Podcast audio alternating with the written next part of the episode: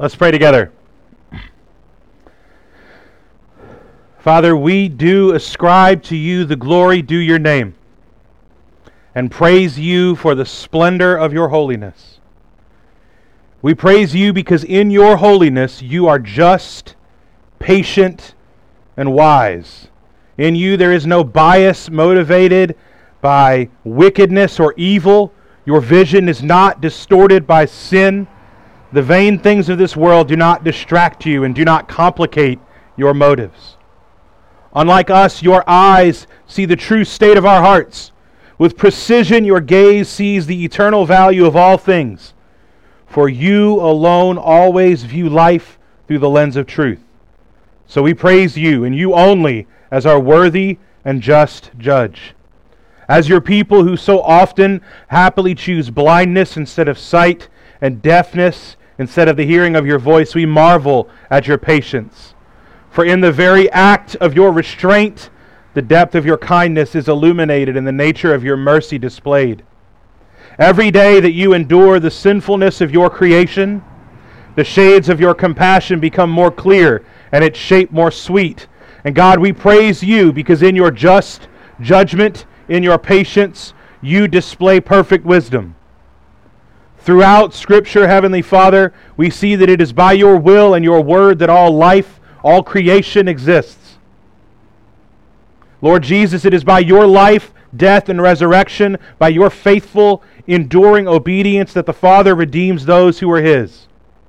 Holy Spirit, it is by your work that the hearts of men are turned toward the Father and made capable of glorifying him. So, Lord, our hearts sing your praise this morning, for you are the source of all justice, patience, and true wisdom. We praise you because your character, your attributes, turn the attention of all creation to the only one worthy of glory.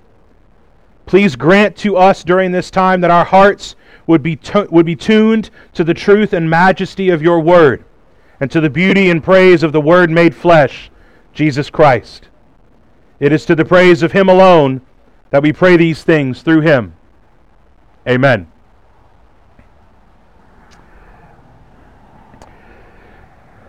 If you would turn in your Bibles to the book of Acts, chapter 2. Acts chapter 2, and we're going to look at verses 37 through 47 today.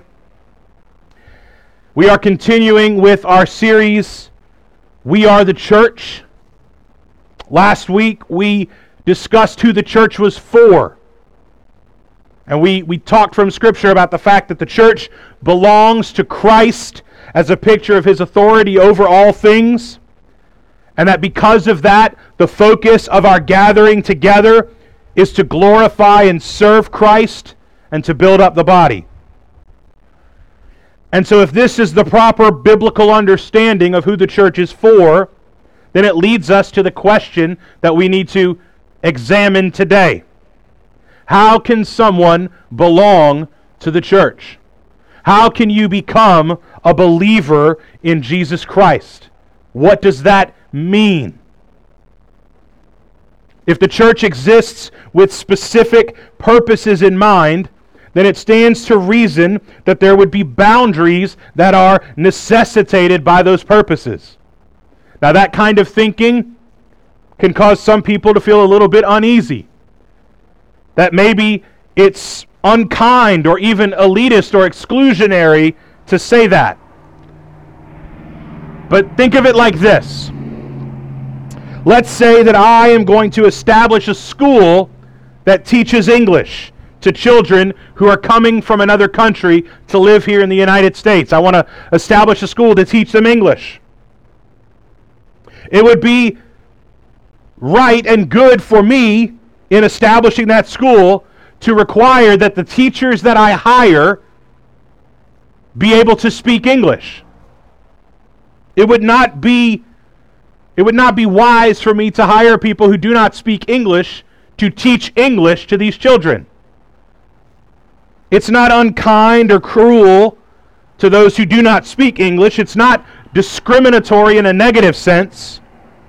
But it is impossible for the teachers to accomplish their stated objective of teaching English if they themselves don't speak that language. Now, that's just an analogy, but I hope that it helps you to understand that when we think about the fact that if the church exists in order to fulfill certain purposes or to do certain things, that those purposes can only be accomplished by those who are equipped to fulfill those purposes. And that the equipping that is necessary to glorify and praise and worship Jesus Christ, and the equipping that is necessary to build up the body, that that equipping comes only by a work of God through the Holy Spirit. We are not naturally equipped to do that, and that equipping by God through the Holy Spirit only occurs in the lives of believers, of Christ followers. And so that is why this question is important. That when we think about who the church is for, what the church is, that we rightly answer the question how can someone belong to the church? So let's look together today at our passage in Acts chapter 2 to consider how someone can belong to the church. And so, as we get started, I want to set the context for us a little bit. In the beginning of Acts chapter 2, the helper that Jesus promised the disciples, the helper that would come after he was gone, arrives on the scene. The disciples, the followers of Christ, are together and they are praying, and suddenly the Holy Spirit comes down upon them. And as an evidence of the Holy Spirit coming upon them, they begin to speak in all these different languages. When the book of Acts talks about speaking in tongues in this sense, this is what it means. They are speaking in known languages. It is something that exists for the purposes of spreading the gospel. And so they start to do this and they're speaking in these different languages. And there are people there who are from all over the world who have come to Jerusalem and they hear them speaking in their languages, and, and some of the people are amazed by this. There are others who hear this and they're not amazed. They just think these guys are drunk in the morning. They're filled with new wine and they're just babbling incoherently because they're all drunk. But in that moment, Peter begins to preach he stands up before this huge crowd of people and he begins to show them from the scriptures that Jesus is the Messiah that they have been waiting for. The Messiah who has been promised since the fall in Genesis has come. The offspring of the woman who would crush the serpent's head has come. And he takes them through the scriptures and he shows them how Jesus fulfills them. And he ends with this powerful exclamation that both affirms who Jesus is and calls the Israelites to account for the fact that they were the ones who killed him. In Acts 2:36, the verse right before our passage, Peter says this, "Let all the house of Israel therefore know for certain that God has made him both Lord and Christ, this Jesus whom you crucified. So this chapter begins with Peter preaching. And then our passage is what happens after. So let's look together at verses 37 through 41. And the first thing that we're going to see in our passage is how can someone belong to the church? Repent of your sins. Repent of your sins. Acts chapter 2, verses 37 through 41. Now, when they heard this, they were cut to the heart and said to Peter and the rest of the apostles, Brothers, what shall we do? And Peter said to them, Repent and be baptized, every one of you, in the name of Jesus Christ, for the forgiveness of your sins, and you will receive the gift of the Holy Spirit. For the promise is for you and for your children and for all who are far off, everyone whom the Lord whom the Lord our God calls to himself. And with many other words he bore witness and continued to exhort them saying, "Save yourselves from this crooked generation." So those who received his word were baptized, and there were added that day about 3,000 souls. So when the people heard what Peter was saying, when they heard his exclamation that we saw in verse 36 that Christ, whom they crucified, was the Lord and was the Christ. The scriptures say that they were cut to the heart. When the people heard this, they were cut to the heart. It's tempting to read that and think of it strictly as an emotional response. To think, well, they heard what Peter said and it, and it hurt them and they, and they were cut to the heart in an emotional sense. And there is an element of truth to that, but there is something deeper here. When we focus all of our attention on eliciting an emotional response, we, we, we traverse into dangerous territory. Because here's the truth the truth is that people are notoriously easy to manipulate. And you can play certain songs in certain keys in certain ways that are going to make you feel things. And you can say certain words in certain ways with a certain tone, and it'll make you feel things. But the aim of what Peter was preaching that day was not to make them feel things. This points to a deep seated change in how they view and understand the scriptures and the world. It points back to in the Old Testament when God, in trying to educate Israel on the true nature of belonging to Him, tells them that there will come a day where He will circumcise their hearts. He will circumcise their hearts, not just their outward flesh, but he will circumcise their hearts. And so when we see here in the scriptures that they were cut to the heart, I believe that it is pointing us to that reality that this is God circumcising the hearts of his people.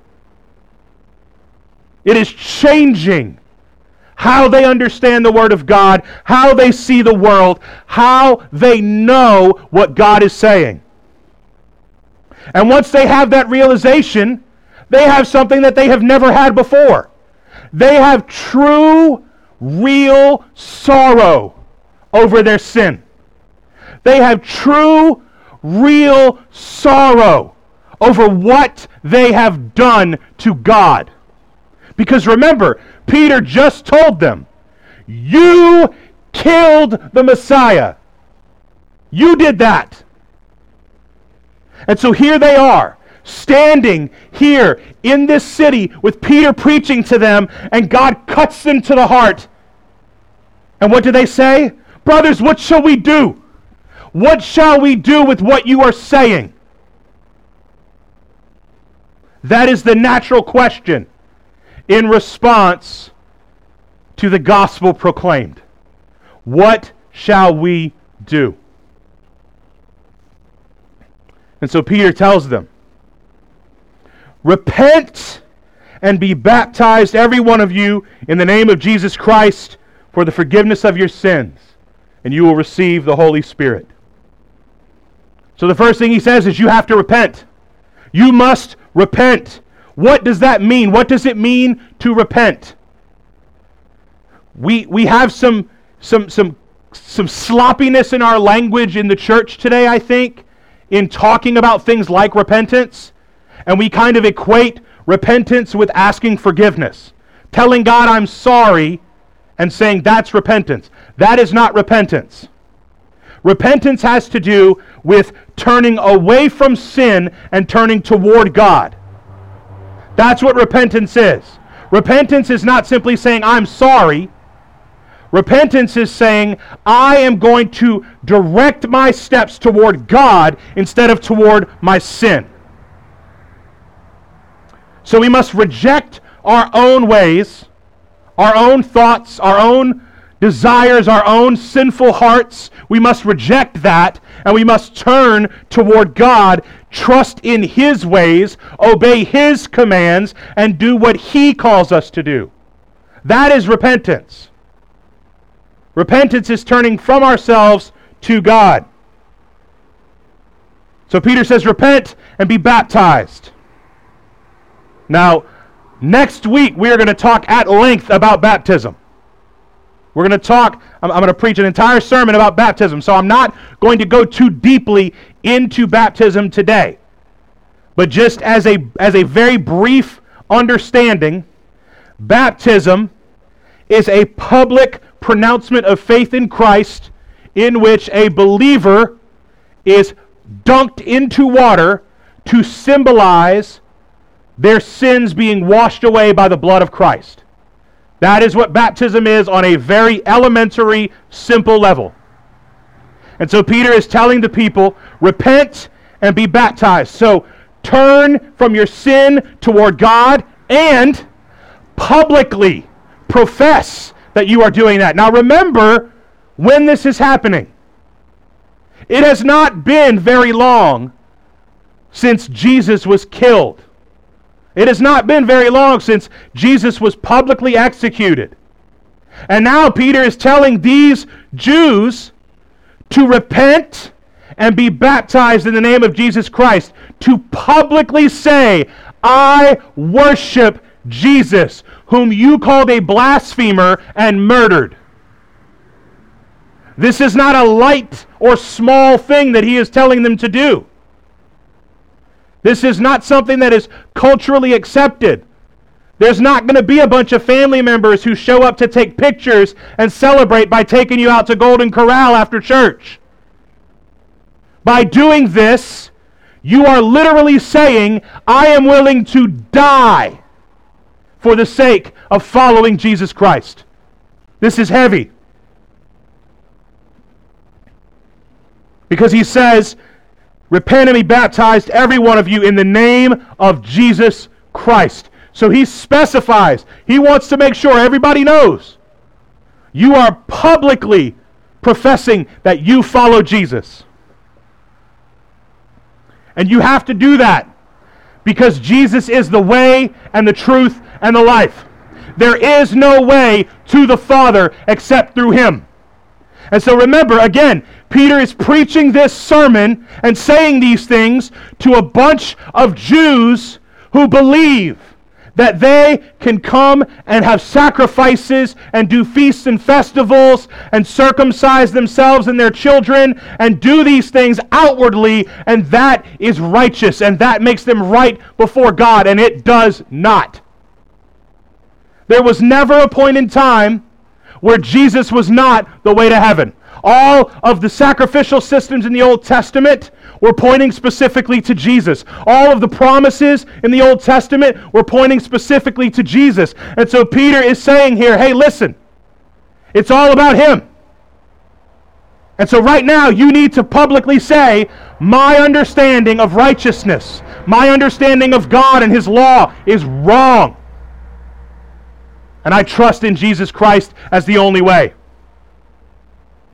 And you are doing this for the forgiveness of your sins. Again, remember, these are people that are there to follow and obey God's command.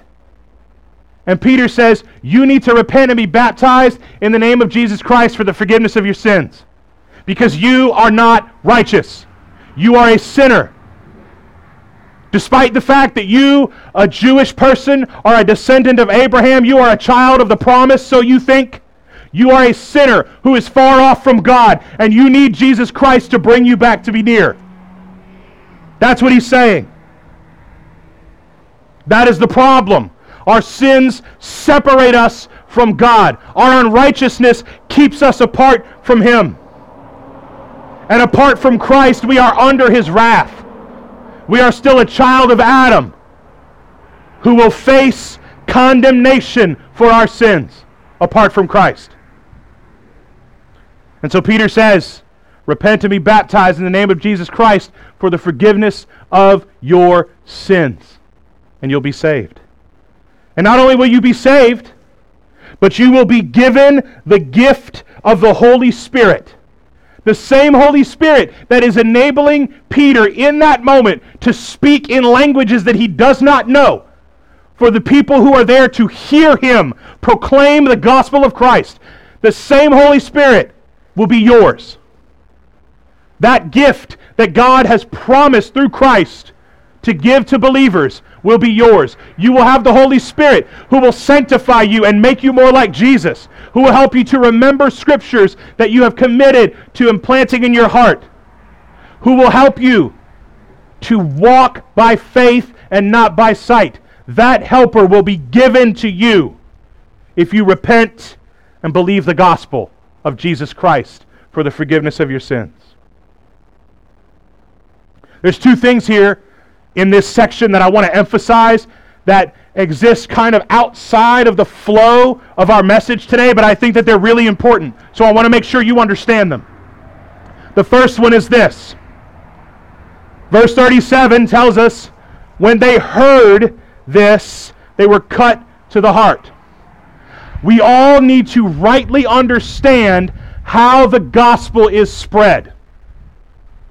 There is a famous saying that is wrongly attributed to Francis of Assisi that says, Preach the gospel wherever you go in all things, and if necessary, use words.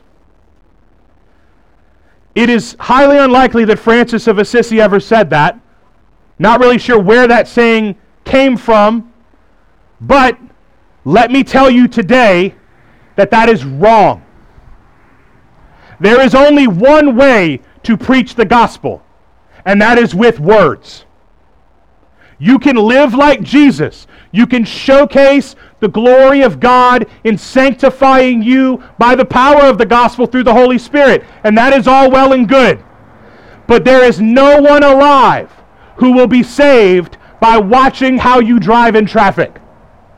There is no one alive who will be saved by seeing how you love and discipline your children. People are saved through the hearing of God's word proclaimed. They are saved through the verbal proclamation of the gospel, or by extension, the written word of the gospel. I lump that together with hearing. Here's why I say that. In Romans chapter 10, beginning in verse 9, it says this Because if you confess with your mouth that Jesus is Lord and believe in your heart that God raised him from the dead, you will be saved. So we see here another reinforcing of how to be saved. You confess you confess publicly that Christ is Lord of your life and you believe in your heart that God raised him from the dead for the forgiveness of sins, you are saved by that. And he goes on, Paul does, and says in verse 10 For with the heart one believes and is justified, and with the mouth one confesses and is saved. For the scripture says, Everyone who believes in him will not be put to shame. For there is no distinction between Jew and Greek, for the same Lord is Lord of all, bestowing his riches on all who call on him. So Paul continues on in this passage in Romans 10, and he says, Not only are you saved that way, but that salvation is for all men who believe all women, all children who believe. It's not just for the Jews, it's for everyone. And Paul goes on in verse 13, and he says, For everyone who calls on the name of the Lord will be saved. How then will they call on him in whom they have not believed? So they can't call upon Jesus as Lord if they don't believe in him. And how are they to believe in him of whom they have never heard? And how are they to hear without someone preaching? And how are they to preach unless they are sent? As it is written, how beautiful are the feet of those who preach good news. But they have not all obeyed the gospel. For Isaiah says, Lord, who has believed what he has heard from us? And then in verse 17, it says, So faith comes from hearing, and hearing through the word of Christ. So, Paul, in Romans chapter 10, in explaining how we are saved, he says, make sure you understand. People can't believe in Jesus unless they've heard of him. And they can't hear of him unless you go and tell them. The gospel is proclaimed in words, not in deeds. It is important for us to understand that. The people at Pentecost were not saved because they saw the, the apostles speaking in tongues.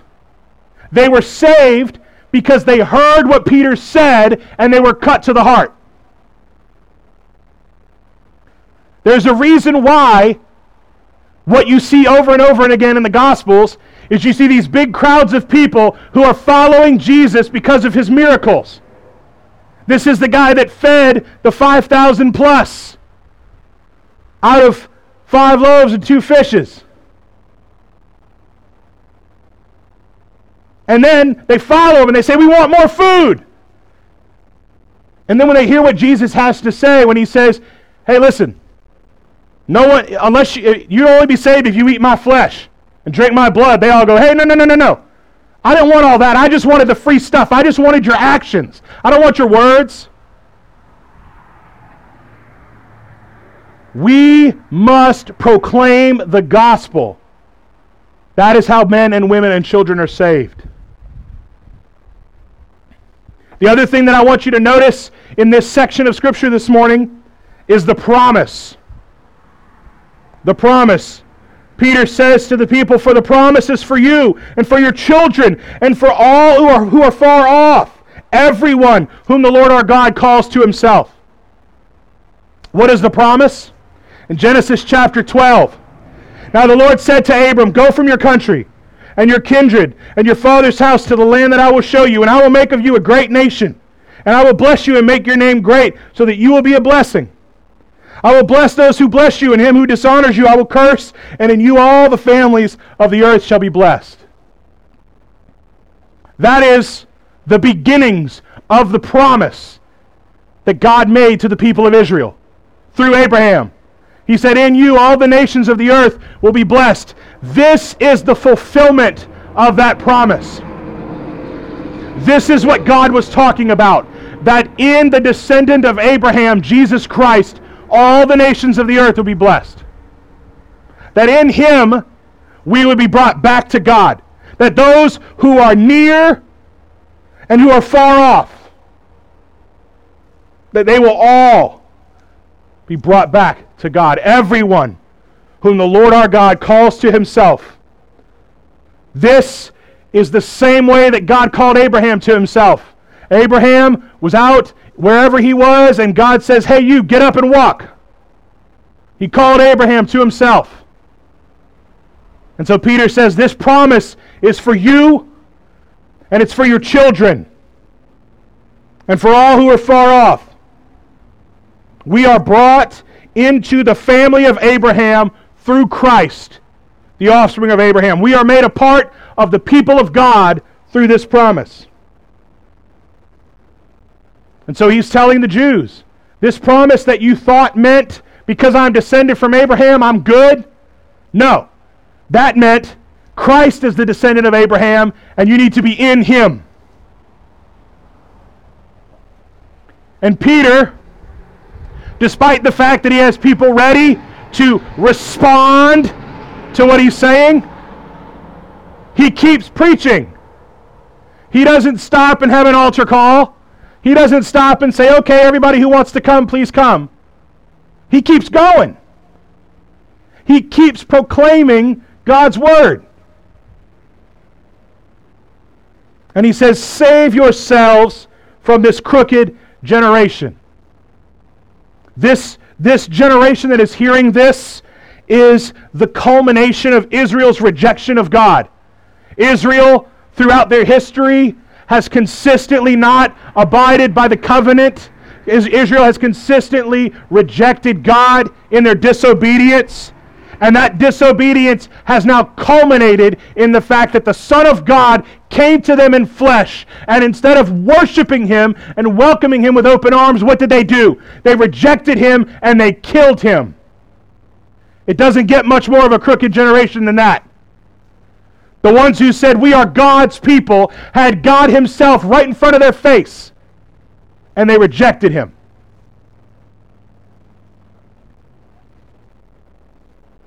And so, through Peter's very aggressive, very hostile, very honest proclamation of the truth, in saying, You killed the Messiah, three, about 3,000 more souls were added to them that day.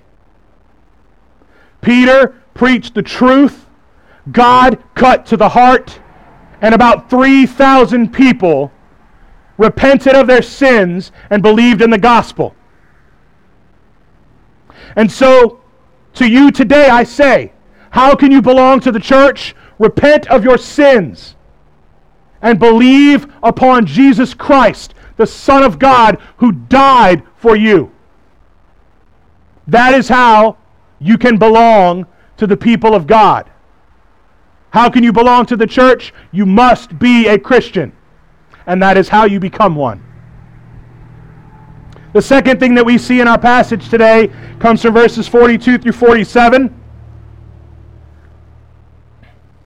And what we're going to see there is that you must commit to the body.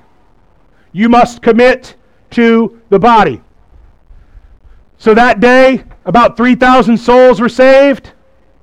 And then in verse 42 it says, And they devoted themselves to the apostles' teaching and the fellowship, to the breaking of bread and the prayers.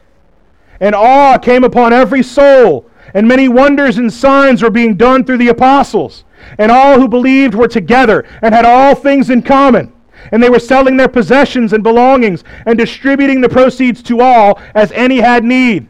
And day by day, attending the temple together and breaking bread in their homes, they received their food with glad and generous hearts, praising God and having favor with all the people. And the Lord added to their number day by day those who were being saved. So, the very next thing we see in our story is that they go from being saved under Peter's preaching and then they devote themselves. They devote themselves. They commit themselves. They say, I am attaching myself to this. This is now my reality of life. This is now how I am going to spend my time and my energy. I am devoting myself to this group of people. This group of people that the scriptures have told us is the body of Christ. And so what, what are they devoting themselves to? What, what are the markers of these uh, of their fellowship? It says they devoted themselves to the apostles' teaching. To the apostles' teaching. What this indicates is that they were devoting themselves to the right instruction in the Word of God. Because remember, at this time, they did not have the New Testament. They didn't have the letters. In fact, the author who had written who wrote so much of the New Testament, he wasn't even a Christian yet. And so, what are they hearing the apostles teaching about? The apostles are teaching from the Old Testament. The apostles are taking the scriptures that these these people have heard from their youth that they think they understand in a certain way, and they are taking these things and they're saying, Nope, you're wrong. This is about Jesus Christ, and here's why. And so they are devoting themselves to this teaching so that they rightly understand the Word of God.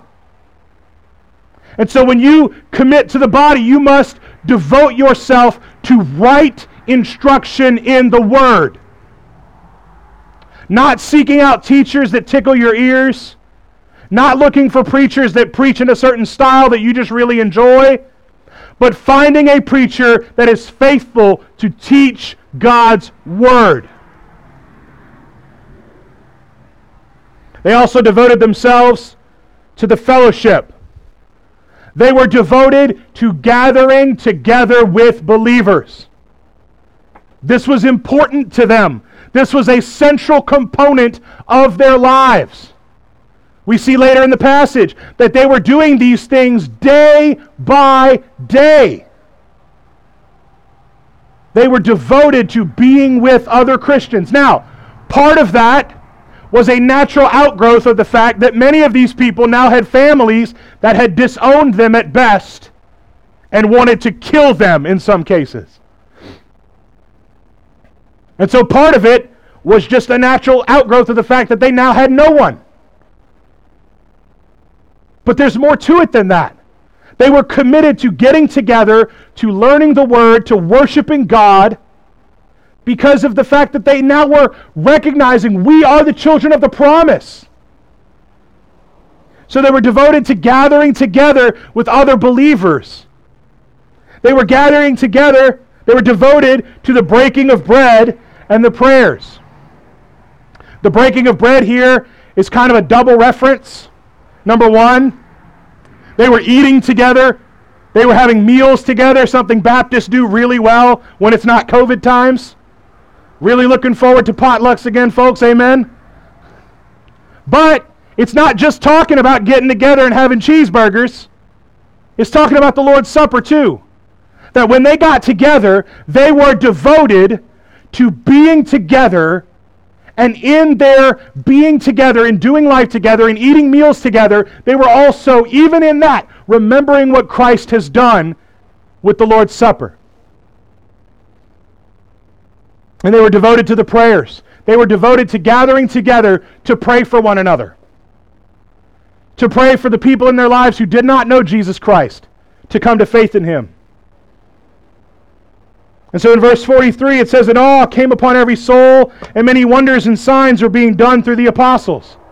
Notice something here. Notice. The signs and the wonders being done by the apostles, that is put into the context of the church. Now, there's no doubt that the signs and wonders were visible to people outside of the church. But there's a reason this is placed inside the context of the church. And that is because the signs and wonders that they were doing were evidences from God that these men were telling the truth. It was evidences of God that these men were trustworthy. That they could that you could listen to what they're saying because remember, they're telling these people things about the Old Testament that they've probably never heard before. What do you mean Psalm 22 is about Jesus on the cross? What, how, how is that possible? And so, as a part of God's reassurance to these people that they were not following a bunch of crackpots, making stuff up as they went along, they are doing signs and wonders, and the awe that falls upon their souls is not them going, Man, look at these cool things that the apostles can do. The awe that falls upon their souls is them saying, This is truly of God. And so there's, they're, they're gathering together, and this is showcasing the authority of the apostles' teaching. And it says that all who believed were together and had all things in common, and they were selling their possessions and belongings and distributing the proceeds to all as any had need. They had all things in common. People have pointed to these verses and said, see, Christianity is really socialism and all Christians should be socialists. That's not what's going on here. This is not forced distribution of wealth by the state. This is believers having all things in common, taking care of one another. These are people who had lost their families, who had lost their homes, who had lost their livelihoods in many cases. And so there was this expectation of you commit to Christ, I'll help keep food on your table. That's what's happening here. They are caring for one another because they love one another. And this care that they are showing to one another is in itself a declaration of faith in God. They're not concerned about making sure I got enough for me. I'm concerned about laying my life down and showing love to my neighbor. That's what's happening. And as I referenced earlier, verse 46 says, And day by day, attending the temple together and breaking bread in their homes, they received their food with glad and generous hearts. When it says day by day, I want you to really understand what's happening here. The fellowship with the body is not just for Sundays. If you think commitment to the body of Christ is showing up on Sundays, you're only getting part of the puzzle. Commitment to the body is commitment to each other. It's a daily checking on one another, holding one another accountable, taking care of one another. It's when someone in our church calls and says, Hey, I got, I got a leak in my roof. Can you come and help me? And you say, Yes, I can. That, that's what it looks like day by day in taking care of one another. They're doing life together. They are attending the temple together. They're worshiping God together day by day. They're worshiping Christ day by day. They're breaking bread in their homes. They're spending time with one another. They're remembering what Christ has done together. And they're receiving their food with glad and generous hearts. This kind of fellowship produces in us a joy and a thankfulness and a generosity that comes from the gathering together with believers. And how did God respond to this? It says that the Lord added to their number day by day those who are being saved. So listen, the Christians are gathering together every single day. Every single day they're doing this. They're not putting together outreach programs. They're not figuring out how to go knock on doors. They're spending their time together, worshiping God together. And through the course of their life, as they are interacting with other people, guess what's happening? They're saying, I follow Jesus Christ, and you should too. Repent and believe the gospel. And that's what happens. That's what's happening. When they go to the temple together, they are worshiping Christ amidst a bunch of people who reject Christ. And they're proclaiming the truth of the gospel of Jesus Christ. And people are being saved. The church is rightly focused on building each other up and equipping each other to go out and spread the gospel. The church is not gathered together, spending all of their time together, thinking about how we can reach those outside. Do you see the difference? We gather together to worship Christ and equip ourselves to go out. This is the natural outgrowth of being a Christian, being committed to the body, being devoted to the body. This is the natural outgrowth of being a Christian. One naturally flows into the other. If you love Jesus Christ, you will love his bride. You will. That's just natural. It's how it happens. And so, if you say that you are a Christian, but you are not committed to the body, there's something wrong. There is a disconnect there in your heart. Now, I'm not going to say right off the bat, you're definitely not a Christian if you're not committed to the body. But here's what I will say if you tell me you're a Christian, but you're not committed to the body, you're not devoted to the body the way that we see in Scripture, I got some questions. I've got some concerns. We need to have some conversations. Because it could just be that there's sanctification needed in your life. But it also could be an indication that you really aren't committed to Christ. Because Christianity is not a solo project. The priesthood of the believer does not mean that you stand alone on an island. Because there was more than one priest who served in the temple. We are collectively the body of Christ. I can't cut off my foot and expect my foot to go do work. In the same way, you can't say you're a Christian and be disconnected from the body of Christ and rightly serve and glorify Him. It doesn't work that way. And so, as we conclude, as we close today, here is what you should pull from this, how you should understand this text. How can someone belong to the church. You must repent and believe in the gospel. You must. There is no other way. There is no other way by which a man can be saved except through Jesus Christ. And so if you are here today and you have never repented and believed the gospel, if you have never fully devoted your life to Jesus Christ, if you have never publicly proclaimed that I am turning from my sin and turning toward God and actually done that, you are not saved. And I implore you today to give your heart to Jesus Christ, to commit yourself to following Him, to loving Him, to serving Him.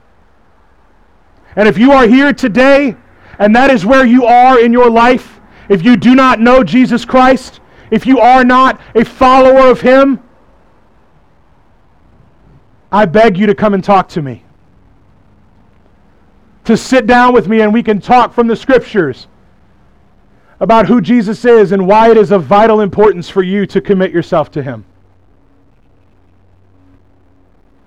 And if you are here and you are a follower of Christ, you have repented of your sins and turned toward God, how can you belong to the church? By committing yourself to the body. To be a church member means you are a Christian who is committed to the body of Christ. Those two things are non negotiable to be a church member. It has nothing to do with whether or not you have walked an aisle and gotten dunked in a tank. Zero. We all know people who, when they were seven, eight, nine, ten years old, walked an aisle and got dunked in a tank and said, I, be- I, I believe in Jesus, I trust him with my life. And then, like the seeds in the parable of the sower, eventually it's scorched out. And the things of the world take precedence. And now they're nowhere to be found. They are completely invisible to the body. They don't show themselves here for any reason. And not only that, their lives do not bear any mark of Christlikeness whatsoever. Those people are not church members, not according to the Bible. They might be on a roll somewhere, but according to what the Bible says a church member is, they are not. And frankly, according to what the Bible says a Christian is, they probably are not. We should not endeavor to give false assurance to people and tell them, no, no, no, I remember the day you walked the aisle. Meanwhile, they're addicted to heroin and sleeping around and stealing money and doing whatever they want and not serving Christ and not being committed to the body. When we think about how someone can belong to the church, when we think about who the church is for, when we think about what the church is going to do, we must rightly understand that to be a member of a church, you must be a Christian who is devoted to the body. You must repent and believe the gospel and devote yourself day by day to the teaching, to the fellowship, to the breaking of bread, and to the prayers. That's how someone can belong to the church. And so, in just a moment, Brother Scott is going to come and we're going to have a hymn of reflection. And at this time, I would ask that you ask the Holy Spirit of God to search your heart, to cut you to the heart, to reveal to you where you stand in truth before God. Are you in Adam, headed toward death and wrath and destruction, or are you in Christ? And if you are in Christ, then I would ask that you ask God to help you to renew again your commitment to the body of Christ. Because Christ is worthy of it.